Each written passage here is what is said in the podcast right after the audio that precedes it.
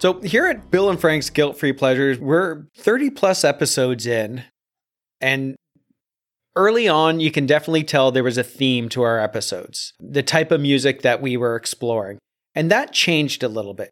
We were all about the ballads early on. The Corey Hart, the Jon Secada, the Michael Boltons, uh, all of those, all of those um, sort of ballad songs. And then we took a di- bit of a different path we listened to a couple of bangers out there. Uh, Easy Lover, um, Call Me Maybe, like some more really poppy songs. But now we're coming back. I don't know if we're back for good, but we're coming back. Great transition. We are doing Take That's Back for Good today. Whatever I said, whatever I did, I didn't mean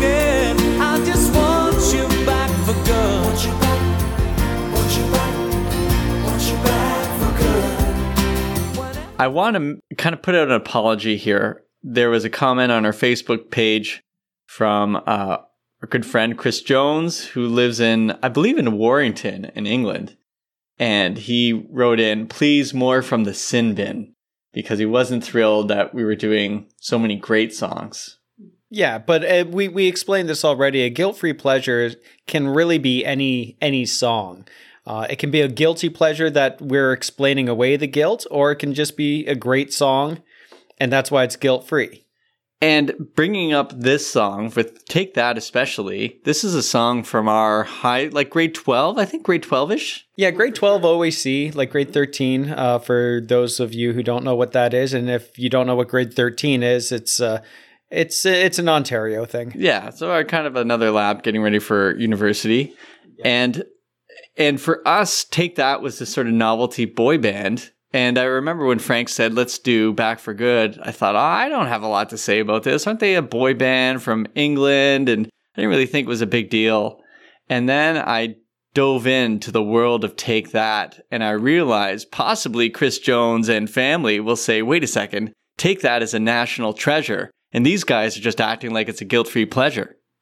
Yeah, no, and uh, I'm I'm jumping ahead here, uh, and and I know that, but when when Take That initially broke up, um, there were hotlines set up for depressed teenagers who like they said that in England the uh, the breakup of Take That was uh, rivaled only by the breakup of the Beatles.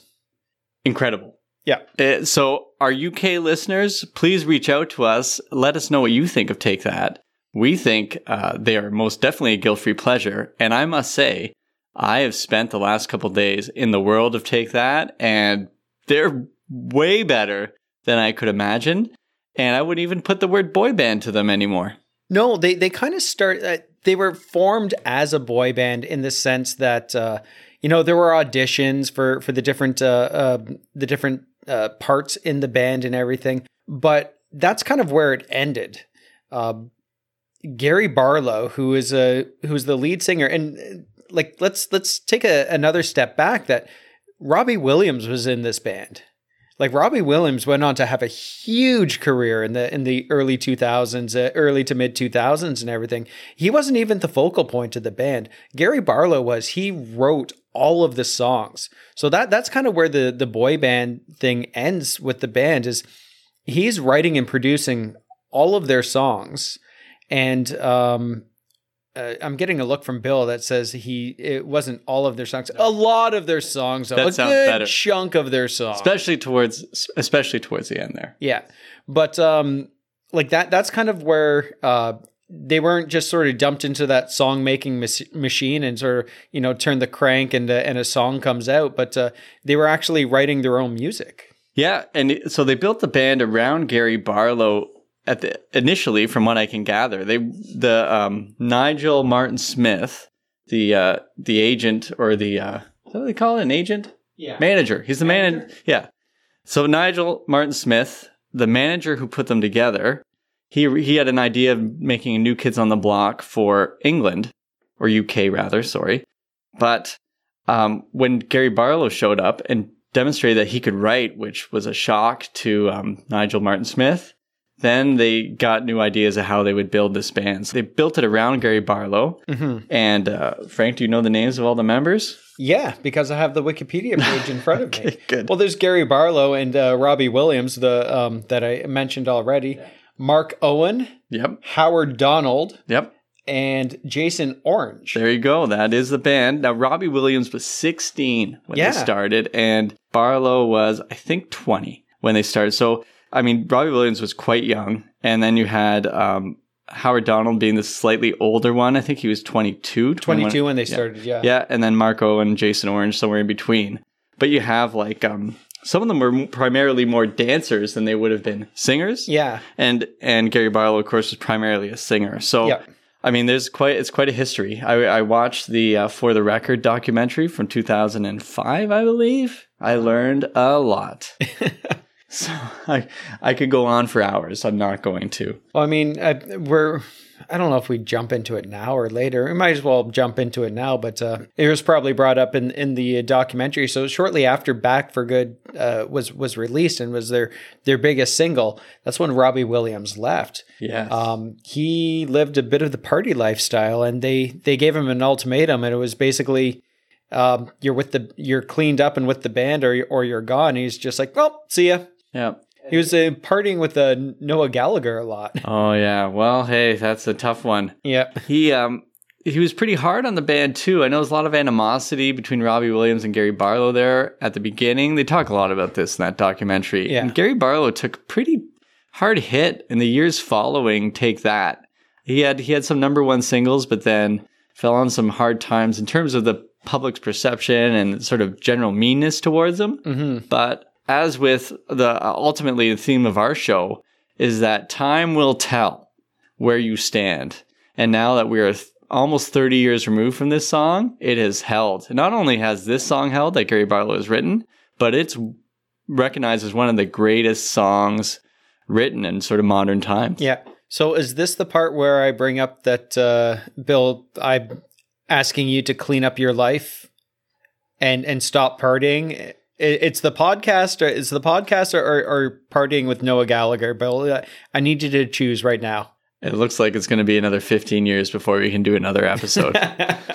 so, uh, yeah. So, well, let's dive into the song that Gary Barlow wrote this song. He wrote this song on a four day sort of respite that he had between a tour of Japan with the band. And then when he got back to his flat or wherever he was living, he had four days and they said, You have four days, you need to write some songs. Yeah. He was just sitting there. He just broken up with his long term girlfriend and and he Oh. thought i want to write something that's not just written for 15 year old girls i want to write something for me and so he's Yeah. about 25 at the time Mhm. and he writes he comes up with this song about back for good she's gone he's feeling alone and then the song just comes out pretty quickly he writes it pretty quickly yeah, so this is and I, I was surprised i thought there'd be a team of writers he's the sole songwriter yeah. so that's incredible hmm And it and it's um well that that makes sense. I mean, there's obviously an influence behind the song. It wasn't just like a general apology song. He's he's uh, actually writing it from from an experience, right? So Yeah. that's uh um that makes sense to me now. You can feel the hurt Yeah. you can hear the hurt rather Oh, you can see the hurt in the video too. Right. You can feel, hear, and see Yeah. the hurt. You can almost taste it. I would say sometimes. What other sense is there? Smell? Uh, yeah. Can you smell? Are you Can, can how do you smell hurt? I don't know. okay. All right. So, do we want to start with lyrics or the sound? Let's talk about the sound. Okay. So it was uh, brought to my attention today from uh, from a, uh, fan of the show and, and a friend of friend of the show uh, that she couldn't put her finger on what the what the opening chords sounded like. Um, and then uh, it was I think it was this afternoon. She said, "It's uh, Tom Petty. It's free falling." I have the same thing written down here. So I was thinking the same. I was trying to think about which Tom Petty song it was. Originally, I had Into the Great Wide Open, Mm-hmm. but then uh, it was Free Fallen. So, Yvonne, well done. Yeah. Do we? Well, Yvonne has a title. Yvonne has a title. So um, this is this is brand Yvonne, new what's our title for? social media coordinator. hmm Um, or manager, Do, director. Oh, maybe our Nigel Martin Smith. Yeah, Okay. she she she's she's she's managing she's managing the podcast here for us. You get 10% of the zero profits. Yeah. Wait, we've thrown a lot of money into it. Does she have to throw in ten Yeah, percent then, yeah, or no? yeah, you owe us some money. This is fantastic. So, uh, uh, just full disclosure: if you hear someone typing notes in the background, that's uh, that's Yvonne who has graciously decided to take on our social media presence. It's it's might be I won't say it's lacking, but it, could be goosed up a little bit. Thanks, Frank. Really appreciate that. Kidding. Well, great. Now I now now I have to write my apology song. Jeez. it's going to start off with uh, Tom Petty's uh, uh, "Free Falling." That's that's how my my apology. Have you re-list? Have you re-listened to the beginning of Free Falling"? Uh, no, because it, it was it was kind of in the back of my head. Like you know, this sounds really familiar, and it wasn't until uh, again Yvonne said that to me. I'm just like, yes, that's what I was thinking of. So I- I'm going to play it for you here, just so you can hear the beginning. Yeah.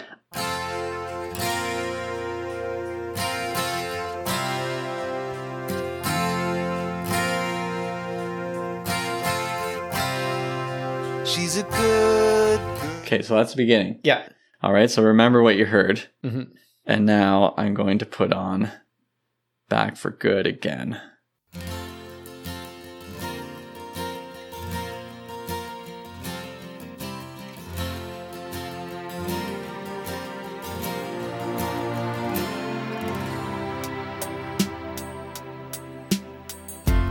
I guess now it's time. Yeah, it's, it's the cadence uh, and uh, the uh, time signature. Yvonne, is that correct? Time signature. I'm I'm getting a uh, sure why not look. The, the thing about it is there's the feel of that song that feels like in my head it's the exact same chords, but when I listen it's really just that opening strum and then it diverts quickly, but in my head it's free falling. So there's no like there are times there's a lot of artists who Tom Petty's had to suggest that he gives his uh half the profits to. I think Sam oh what's his name? Oh, Sam Smith. Yeah, so Sam Smith had to give half for, Oh, okay. for one of his songs. That it might have been "Sounded Like Free Fallin'." Can't Oh, okay. remember. Yeah, yeah, Or "Won't Back Down." might Yes, been. yes, yes. That's right. And, yeah. and so, but this one's I thought it was exactly the same, but when I hear it, there's a difference. But the feel for It's- sure is it- there because it- we really- all felt it. yeah, yeah. It's it's that opening chord, right? Yeah. And and uh, yeah, yeah, yeah. Exactly. Yeah. And I have the question: How many songs kind of open with a chord like that? There's another one that I I was thinking "Torn" by Natalie Imbruglia, but it, Yeah. I don't think it was. Okay. Yeah, there there there is another one that I uh, uh, I remember hearing recently, and it's just like that. It's just free falling, right? But I, it's uh, I I can't think of it off off the top of my head. But there's something about beginning that way that does harken back to it. Yeah, yeah, yeah, exactly, right. and the producers I, watched an interview with them where they talked about how they needed something to open up the song Yeah. and that was one of the ones they chose they wanted to do that and they thought it was a perfect opener because Yeah. the original song written as it was was much more piano-y Oh, okay. more flourishes and that sort of thing but they wanted to open it up and give it space to breathe Ah, like a fine wine. yes that's right so they Thirty years later, this is uh, or twenty five years later, this uh, this song is a fine wine. yeah basically we decanted it for 25 years Yeah. So if you listen to the opening of the song, there is this sort of space between when the song begins, when he says, I guess now it's time. The piano's just kind of playing, but not going crazy. That mm-hmm. happens a bit later. Yeah. But they, they, they're purposeful to make sure it, there's this sort of space and it works really, really well. Yeah. Yeah. Yeah. Yeah. I guess now it's time for me to give up. I feel it's time. Got a picture. Does this feel dated at all?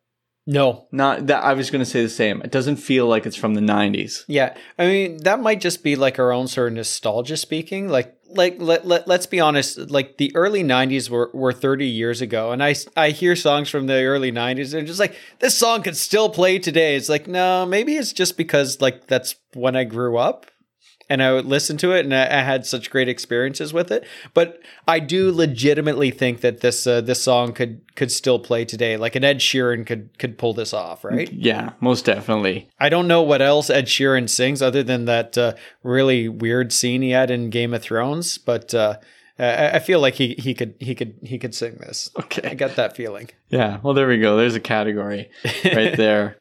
The um the backing vocals. That's where the rest of the band comes in. And we, we talked about this, I think, earlier, where where it's it really is a Gary Barlow. Yeah, What you, what's Song. the it's a it, the word you're looking for is song. Song. Uh, it's the one where the word where it's production. no, uh, it's like uh, where you're bringing somebody out Zebra. on display, like a zebra you would bring on display. Mannequin. Nope, that's not. It is a Gary Barlow tour de force. No, that's No, that sounds like a disaster movie. that's right. Uh, oh wait, wait, I got exhibition. Okay, yeah, I'll. Yep. Okay, Gary Barlow is an exhibitionist. Whenever I'm wrong, just tell me the song and I'll sing it. You'll be right and understood. Want you back, want you back, I want you back, girl. okay. So the backing vocals you have are the f- other four members of Take That, Yep. And surprisingly, Robbie Williams is the one doing the falsetto Yeah. vocal. I Yeah. didn't realize that. So I listened to the the I watched the documentary and they had each of the tracks separated and played them. Mhm. It was impressive. So a thing about this boy band is they can sing. Yeah. And so um, when they play this live, when you can finally get to hear it live, which is more recently, Mhm. they they sound great. Yeah.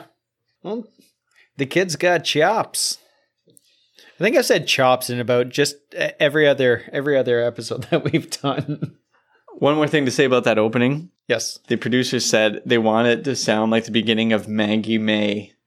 by Okay. Rod Stewart. Okay. I don't think it's it No, sounds- no, no, no, no. I think they got free falling. They went. They tried to go for Rod, and they went for And- Tom instead. yeah. So here's a surprise thing: they opted not to do a key change. Yeah, and that's uh that really surprised me because we were listening to the song again right before uh, we we started recording, and and the bridge happens, and right after the bridge, I'm like, here comes the key change because in my mind that's the perfect spot, like that's a Bon Jovi esque spot for a key change, and in my mind I I believe that it was, and then as soon as I said it, it's just like I made I was made to look the fool because there was no key change. So, so the engineer, I think his name is Chris Cameron, had, was so proud that they did not do a key change. Really? So instead, he said, "This is where every other boy band, especially the bands now, would go for it. We we played it back, and we or, or we Ah. held back, which Okay. it works. This is how the song has kind of it holds its own. Yeah, yeah, Sort yeah. of a brilliant move, even though you you'd want to swing for the fences. Yeah. To to just go for the uh, the the double to to rack up the RBIs. Way yeah, exactly.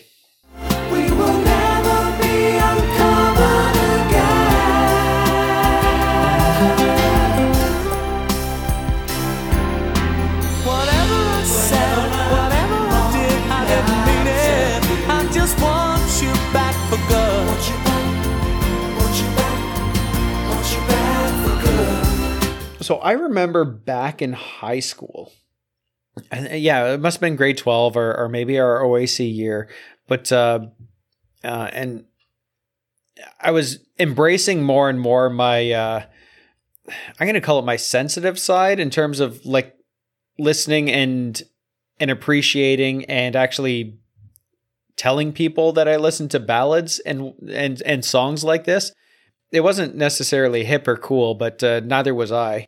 So I remember uh, a, a friend a friend of ours in in high school, um, Andrew. We we talked about this song. We listened to it like a lot. I, I bought the CD at one point, and um, and we were talking about the song and and talking about the video and, and uh, just kind of what it meant. And I remember him saying, "Guys, like singing their hearts out, singing in the rain. That's the kinds of guys we are, Frank. That's us."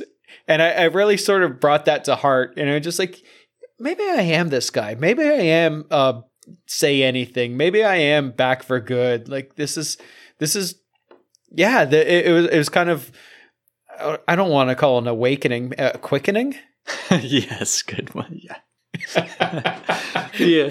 we talk baseball. We're talking the Highlander again, but no, no. This was this was a really uh, uh, important song to me back in back in high school. But it, it was still one of those one of those things that I only really admitted to it, uh, it to a, like a couple of people that I, I really love this song. Bill, I don't think you even knew that I loved this song back in high school. I was surprised you even picked this song. So I'm glad you did because I've uh, I love it now. I didn't really think much about it back Yeah, then yeah. because I remember you and Andrew loving it, and uh, I remember Andrew doing slow dancing to it by himself, which was fantastic. We just needed Seriously? to- yeah, That that's sounds a, about right. the uni- university.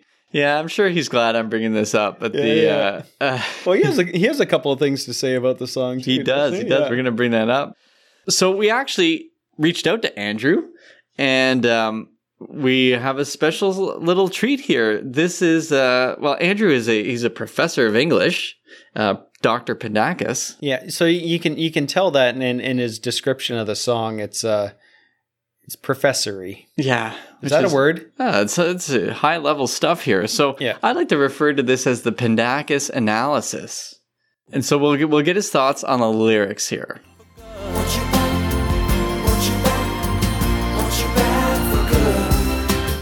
Okay, Bill. So I've been I listened to the take that, which I haven't heard in probably a decade, and your instincts were right. Probably listened to that song a hundred times with with Matt Warner alongside Neil Diamond, Shania Twain, what have you. Right? I know that song well. Um, it's funny to listen to it again though and see it. It's it's strange to me now because I think it's a very odd song lyrically. I don't I can't tell you what's going on in it. I mean, at first it seems to be it, it one wonders if it's a song about him is he addressing the song to his beloved, his lost beloved, or is it a monologue? I'm more tempted to think that it's a monologue. This is the kind of interior monologue of somebody who's long been separated from somebody. But we don't know because the first line of the song says something to the effect of, uh, it's time to give up, which is suggestive of there having been this long elapse of time, right? But the the the um, lipstick is still on the coffee cup, which suggests a different temporality, uh, unless of course the cup's being incorporated into this kind of museum of heartbreak or something, and he's he's like commemorating the the breakup in this kind of obsessive compulsive uh, structure, right? And I think there's a there's the suggestion that maybe he's been obsessing over this person. But what stands out for me now, hearing it, and this is the same uh, response that I have to most of, of Backstreet Boys, is just how deeply childish and naive and shallow his relationship is to the, to his his lost object, right? That there's no real sense that he's processed the the break. The break is or the or the thing that triggered the break. He said, "Whatever I whatever I've done, I didn't mean it. Whatever song you want me to sing, I'll sing it." It's just this kind of childish uh, desire to repair the breach, but without doing any of the work to understand and then avoid some kind of future conflict. Right? He's simply desiring an end to the pain of the break but without any of the, the the capacities or basic kind of interest in learning about himself and about her such that that won't happen again. So it's bizarre. It's a really weird song and it's this a kind of desperation in it right? And a banality. I don't know. I mean uh, though the song itself the actual the lyrics don't mesh well with the feel because there is a real pathos to the song and it's touching to me but i had never actually reflected on the lyrics and how there's a, how childish they are basically to me it strikes me as is a kind of deeply childish desire to have restored to the thing that's been lost uh, but without trying to work out why why that happened in the first place I guess now it's time for me to give up. I it's time. Got a picture of you beside me. Got your lipstick mark still on your coffee cup. Oh, yeah. Okay, so first verse, Frank. Um, I I almost want to just walk through. I love the. I know Andrew's got lots to say about the, Yeah. the lyrics itself. I I love the lyrics for its sort of oddness too. It's oddness and simplicity, right? Yes. Um, there's yeah, because it, doesn't start out. It, it kind of starts with an with an opening. It doesn't jump right into a verse or a chorus. It, it kind of has that that opening. To, I guess now it's time for me to give up. I feel it's time. I, I feel like that's almost a little bit separate from a from an opening verse, right? Yeah, it's a it's it sets the stage for for where the song is located, right? In terms of okay, where is he? He's saying it's now it's time to give up. So he begins by saying, "Okay, it's time to give up." So you get the sense there's been a passage of time, Mm-hmm. and so he's he's on the verge of just walking away, and then he describes that he's got a picture of her beside him, and then he says, "Got your lipstick mark still on your coffee cup," which is a just a gem of a line Yeah. because you immediately kind of get what's going on. Like Andrew says, there's there's an odd like has he how long has this cup been there? Did he save it? Is this like perhaps when he wrote this song, if he if he's thinking about this, he's he never did all the dishes when he left. He came back and there is the lipstick still on the coffee cup and it brings back the emotion, which is the next line, but he says, I got a fist of pure emotion. That I, I don't know what to make of that one. Could you help me with that, Frank? So my I, I've been thinking about the lyrics a little bit, and um, so the opening line. I don't know if there has been necessarily a, a large passage of time. My my my knee jerk reaction to this is, I guess now it's time for me to give up. I feel it's time.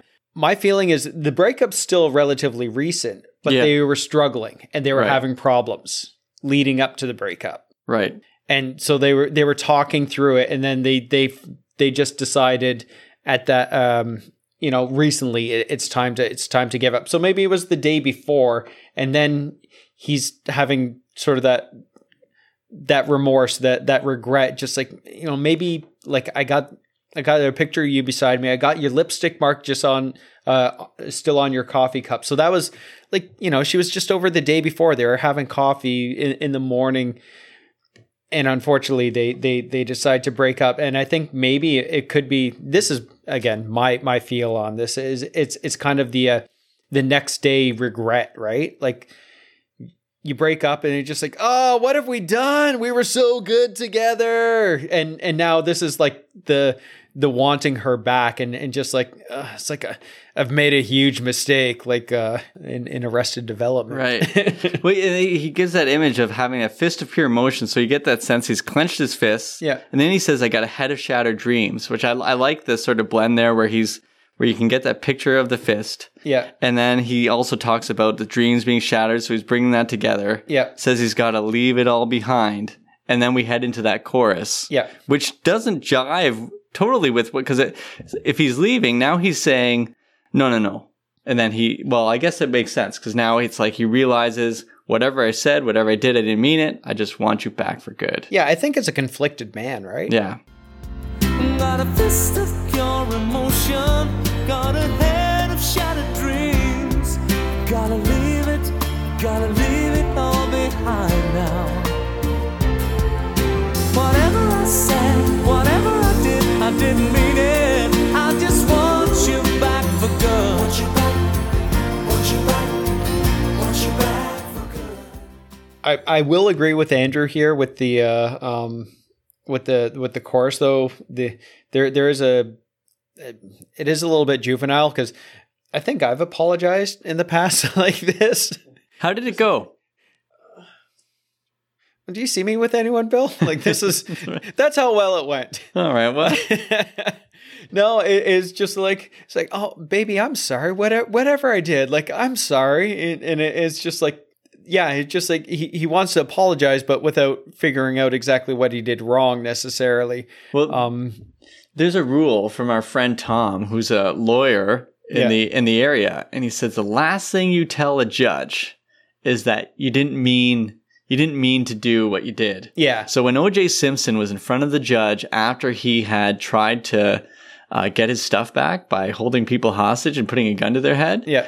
Bef- Before his sentencing, he said to the judge, Listen, I'm really sorry. I didn't mean to hurt anybody. And Tom said, That's the last thing a judge wants to hear is that you don't understand your actions. Yeah. Because that means you are going to jail for a long time because you're not someone you want in society who doesn't understand what they did wrong. Yeah. So I think the Tom rule here would also work, where he's saying, "Whatever I said, whatever I did, I didn't mean it." Like, but how could you say you don't, you didn't mean it if you didn't know what you said? Yeah.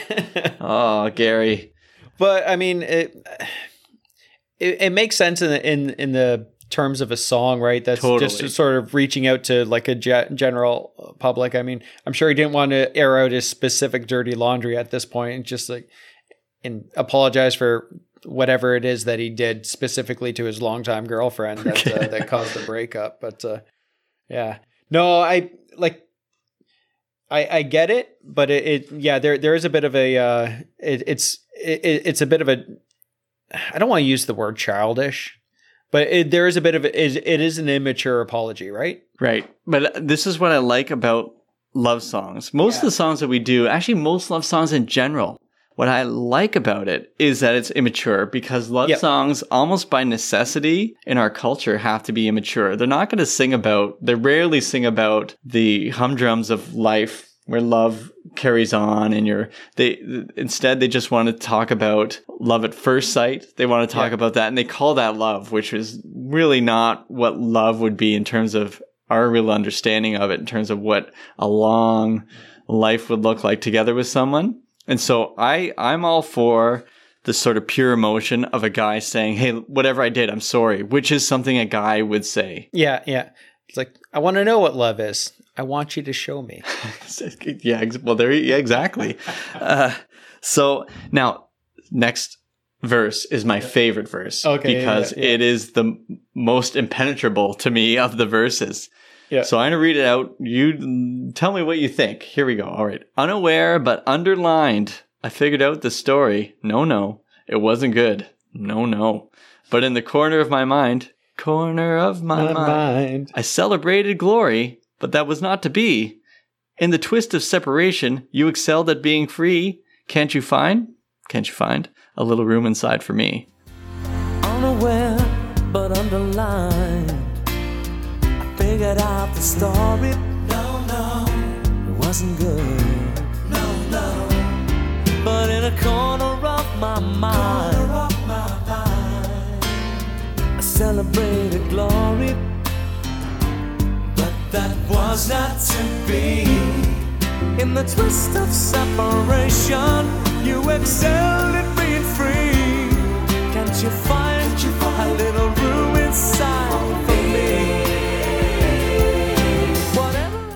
Whoa. I- this is awesome. I, I like this verse, but um, I'm going to uh, I'm gonna let you take this because I just don't under like I'm not following it necessarily. All right, It's- here's what it's I've- difficult for me to to understand, and this is just I'm a simple man. well, here we go. simple wants and simple needs. I just want to know what love is. And you just don't know what you did wrong, but you're sorry you did it. Exactly. Yeah, I didn't mean to hurt anyone, Judge. Yeah.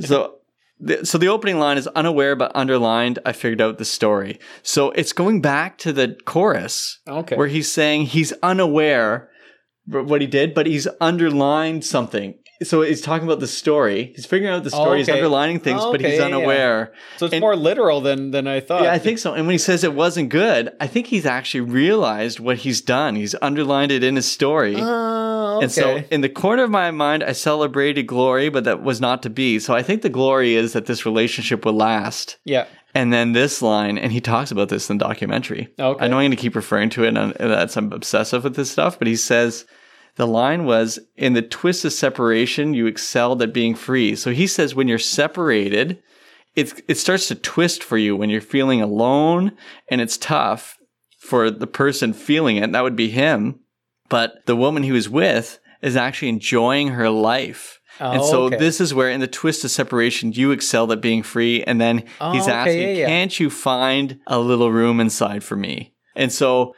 that also kind of brings you back to the corner of my mind where he was trying to celebrate glory now he wants Mm-hmm. a little space in her life or a little room. It's I, it's a it's a for a 25 year old writing this to me. This is great. Now, of course, I speak as a high school English teacher. I'd be like, "Hey, this is great. this is better what I would better than what I would write." Or this is all I want. I don't need you to write a Leonard Cohen song. Yeah. No, thank you. Maybe it's not as immature as we thought. Yeah. Maybe it's it's deeper. And then, of course, he goes immediately to saying, "Whatever I said, whatever Yeah. I did, I didn't mean it." so he, he's still a man. Yeah, exactly. Eh, okay, where was uh all right, let me get back. This is uh I I uh usually don't do this, but I, I love these lyrics. Yeah. Uh and then by the end there he said we'll be together, this time is forever. And then he says we'll be fighting and forever we will be. And like uh you're fighting each other or fighting together? I think they're fighting together. Okay. So complete in our love, we will never be uncovered again. I I guess does that mean they're under the I, I I think I think the the sort of um the problems that they were having were exposed. Okay. That's my guess, or not problems, but uh, um, sort of uh, cracks cracks in the in the relationship were exposed, right? And the cover me is now we will be safe together, Yeah. huddled together. Yeah. Okay, all right, all right, Gary, well done. Yeah. Um, so Gary, I apologize for saying that this was immature. This is no, I couldn't I couldn't write this. Well, I couldn't write this any day.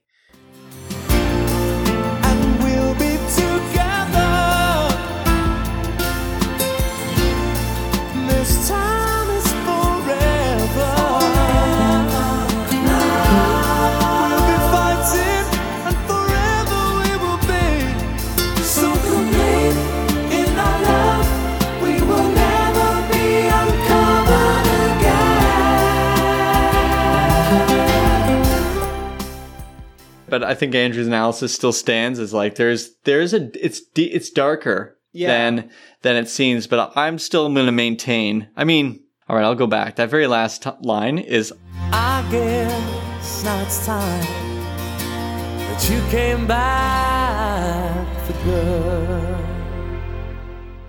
this is the argument in front of the judge if she's the judge or the jury, and so he's given this, which should be okay.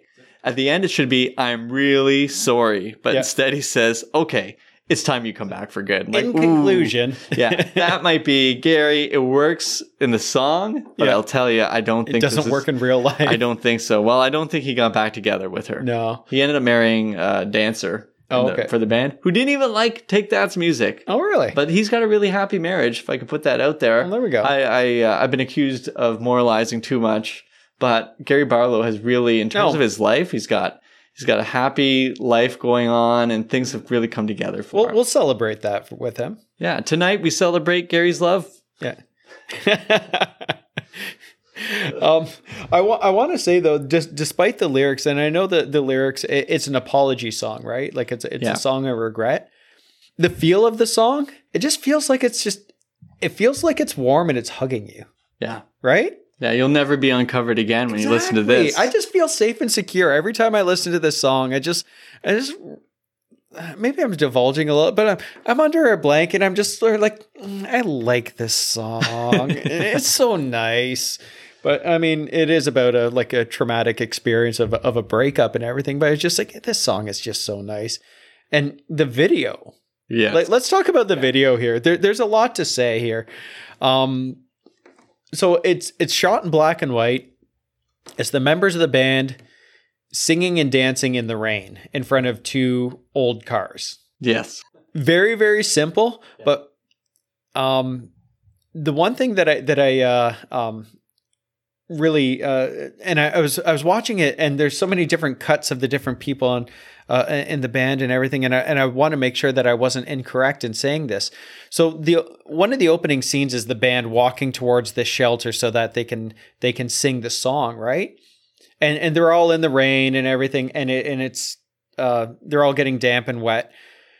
But as the as the video goes on, Gary Barlow is is clearly the only one that doesn't have a have a uh, um a close up of being like caught in the rain and singing and dancing and just being drenched and and I can I can see that in the in the uh, the director's mind it's just like hey the talent doesn't get wet Yeah. yes. Gary stay under the shelter I have that written down too. Oh, He's yeah. dry the whole time. So this, these poor guys are just soaked and everyone got the flu afterwards So I thought it was on a stage lot, like it was rain coming down from like a lot. Yeah, yeah, But it was actually outside. no there was a lot of rain Yeah, there was a lot. Yeah, exactly. it was in a lot. There's a lot of rain, and it was filmed in the winter. oh jeez which explains the fur coats Yeah, so they they're also allowed to bring their own clothes. Although I think the fur coats might have been given to them. Yeah. as like as just for the dancing. Mm-hmm. They wanted big coats on them. So the band shows up. They said the, the director said when the band showed up, it was like watching a presidential motorcade or the royal family Oh, show up. seriously? They all came out. They're kind of like I guess they said when they came out, they're everything was kind of fuzzy for them. You know, when you cut, you're coming into the there's all these lights shining Yeah, on. yeah. It's weird to think of this video was actually in color when it was shot. yeah we yeah, live in a color exactly. world. well the world was black and white back then yeah, though. but that's in my head. It's like, oh, so they were in black and white. So they're there and they said, okay, so you're going to, we're going to, what we're going to do is you're going to dance, do these things in the rain. Mhm. And then we're going to stop, get your clothes. We're going to put them in the dryer. You're going to put them on again. And then we're going to go up and then we're going to do this under the shelter. Yeah. And then you're going to do this in the rain again. Then we're going to go to the dryer, then the rain again, then the dryer. And so by Do, the do- end. do you think that they may have just shot the dry stuff first and then all the rain stuff second? I hope so. but they, they definitely went back to the dryer because they wanted it to look just right. Yeah. Okay. And so when you're watching the dance, it seems like they're kind of laughing at each other. Yeah. It also seems like a parody of music videos that do this, even though I I think they're serious. Is it serious or tongue in cheek? It- It's tough to say because all the all the dance, like all the little dance moves that they're doing, are just sort of cut together. They're all kind of out of context. They're just sort of jump cut all around. But I will say, like the moves that they're doing in terms of like putting their jackets on and taking them off, which is seems to be half the video. I oh geez, man, I wish I was that cool. I wish I looked cool enough to be able to wear a fur coat in the rain and take it off and spin it around the way Robbie Williams did. Robbie Williams looks super cool Oh, I know. I'm so jealous. Yeah, and Howard Donald, I think, is the best dancer of the bunch. Was Like- he the guy with the floppy hat?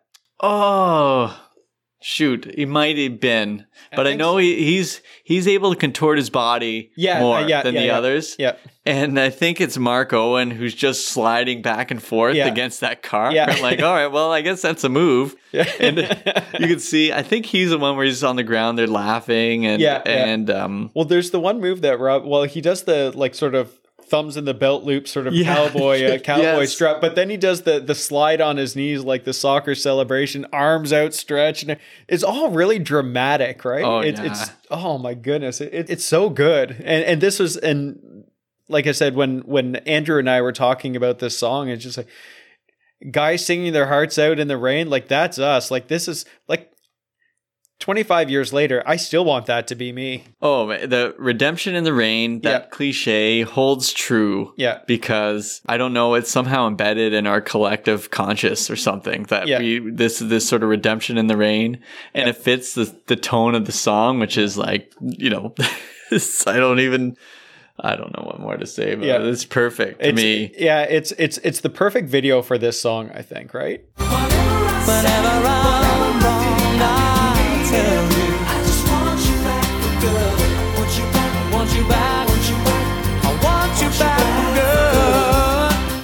Here's a rumor, Frank. Did you know that the song was so good that people refused to believe Barlow had written it? So this is written. Okay. I read this online. I think it was in the Guardian. They said there was unfounded rumors that Barry Gibb wrote it to repay them for covering "How Deep Is Your Love." okay. But Gary or Barry Gibb said he had never even heard of the song in 2013. And so the, the people couldn't believe that Gary Barlow could have pulled this off, but he did. I mean, this is a tribute to him is that people can't believe a someone in a boy band would write something this powerful. My uh my question to Barry Gibb is, have you been living in a cave, man? Like, come on. How do you not know what this song is?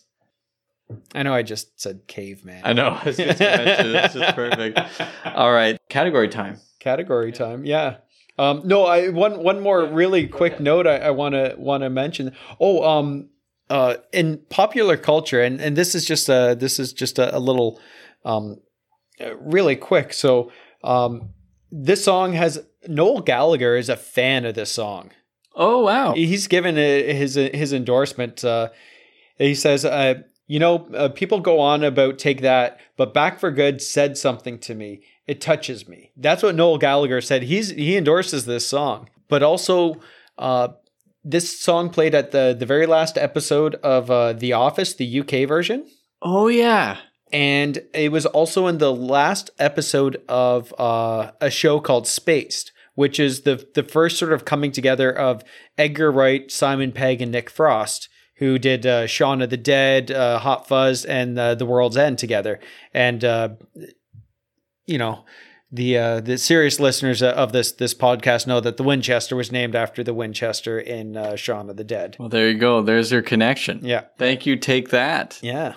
But the uh, the in in Spaced, sorry, I, I don't mean to keep rattling on, but it's it's it's done it with a say anything vibe. They got a boombox up and everything, and it's just it's just such a brilliant ending to, to that show. It was only two seasons, but it was a it was a fun little show and just a great ending. But uh, yeah, let's jump into to some categories here. All right. The most obvious, of course. Can Michael Bolton sing this? Should Michael Bolton sing this? Like I'm a big fan of Michael Bolton, but I don't know if he should. Yeah, I agree. I- No. th- th- this song this song is just I, I- I think it's a little there. There's a generational gap. yeah. Even at the time, although he Yeah. did he did sing. I'm going to bring it up when we get to Song Universe mixtape. Yeah. He did sing a song similar to this. Okay. Yeah. Um, now Robbie Williams does a version of this. Well, he does like a rock version. Yeah. So, and Gary Barlow gave his blessing, even though they were at odds with each other. Yeah. To, I mean, it seemed more like Robbie Williams was at was at odds with him, but Gary Barlow was was cheery about it. I mean, I would be too, since it's giving me profit. Well, exactly right. but Robbie Williams does does a take. I um, yeah. there's a request from Mike Spectaculish, our frequent listener. He wanted a happy hardcore version of this, and if it existed, Yeah. and all I could find is a Robbie Williams Yeah. version. Close enough, right? Yeah. Yeah.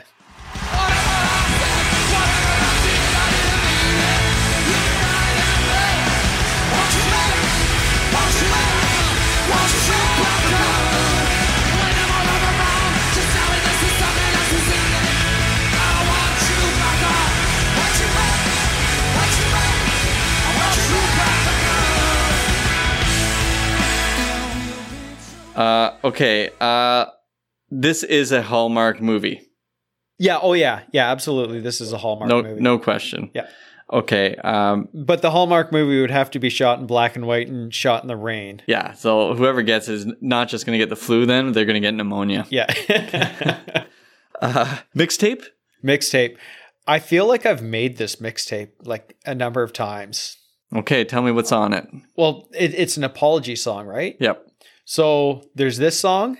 There's Hard to Say I'm Sorry by Chicago. Ooh, very good. Very good. And uh, Please Forgive Me, Oh, that's a Bryan Adams. wow. You nailed that. So I'm good for something sometimes. and the, okay. So here's the interesting part. Bryan Adams says, "Please forgive me. I know not what I do." yeah. Uh, Yeah, exactly. It, it's the same. It's the same thing. It's just like it's like I did something wrong. I don't know what it is, but just uh, I, I forgive me. Bryan Adams did it better in terms of being able to say, "I'm an idiot," Yeah. right? Where where in this one's like, "Hey, whatever it was, I'm sorry." Yeah, but yeah, at least Bryan Adams is like, "Listen, I'm sorry. I have no idea what I'm doing," which is a better way of putting it. Mm-hmm. And then you have Chicago saying, "It's hard for me to say I'm sorry." Yep. Well, I mean, this definitely that will definitely be an episode on its own. Yeah. But that works really well in terms of I just want you to know. Wait, what's he saying? Hard to say. I'm sorry. Hold me now. I really want to tell you I'm sorry. that I'm sorry. I just want you to know. Okay, he never. that- After they- all I've said, uh, after all that we've been through, I can make it up to you. Right. I promise to. It's a lovely Right? voice going on there, Frank. it's a Terra-esque. yeah. Well, I think we're gonna have to go through hard to say I'm sorry if he ever says what he's sorry for. Yeah, So, oh, we'll have to jump, be- jump into that song a little deeper, right? All right. I so mine isn't. I I had things about breaking up. So Oh, I had um, "She's Gone" by Hall and Oates. Also, I think I've made this mixtape as Right. well. I have "Baby Come Back" by Player, oh, nice call. And then also have Michael Bolton's "How Am I Supposed to, To Live, Without, You?" Yeah. Yes, good call. And then also Chicago's "I Don't Want to Live Without Your Love." Okay. So there's my uh, there's my mixed tape. L- like I said, I think I've made these mixtapes. So if anyone out there who I may have given these to, if they can give them back to me just so I can re-listen to them, that would be uh, that'd be fantastic. I'd uh, I'd like to find out what I'm sorry for. Okay, what else do I have written here? Uh, Do you want to do like song universe? Because I think Right. uh, we we already talked about the similarities with the like the opening chord with um, Free Fallin', right? yeah. But uh, wet, wet, wet. Oh, Love is all around. yeah, yeah. That's a good call. I think it has the the very very similar feel to it. Yeah. Okay, that's yeah, that would definitely exist in the same sonic universe. Yeah, yeah. Nice. How would you dance to this song, Frank? Oh, in the rain. I'm, exactly. th- there's there's no way if this song is on and it's raining out. There's no way that I'm not. Dan- I'm finding the oldest car around, and uh, I'm stealing a fur coat and I'm dancing to this song. we usually ask about wedding songs. Now, Yeah. if this comes up at a wedding, like usually this would be a song where you dance um would you dance to traditional uh hand on the back and then hand up in the air or would you do the hip to hip grade 8 style waddle? um, I I think it lends itself to the waddle, but also I don't think you would dance to this at a wedding because you'd be just you'd be watching the really really awkward exchange of the the couple that's that split up but still come to the same wedding and them uh, one of them trying to win the other one back. Frank, you just wrote our Hallmark movie. so we're all set. Yvonne, type that down.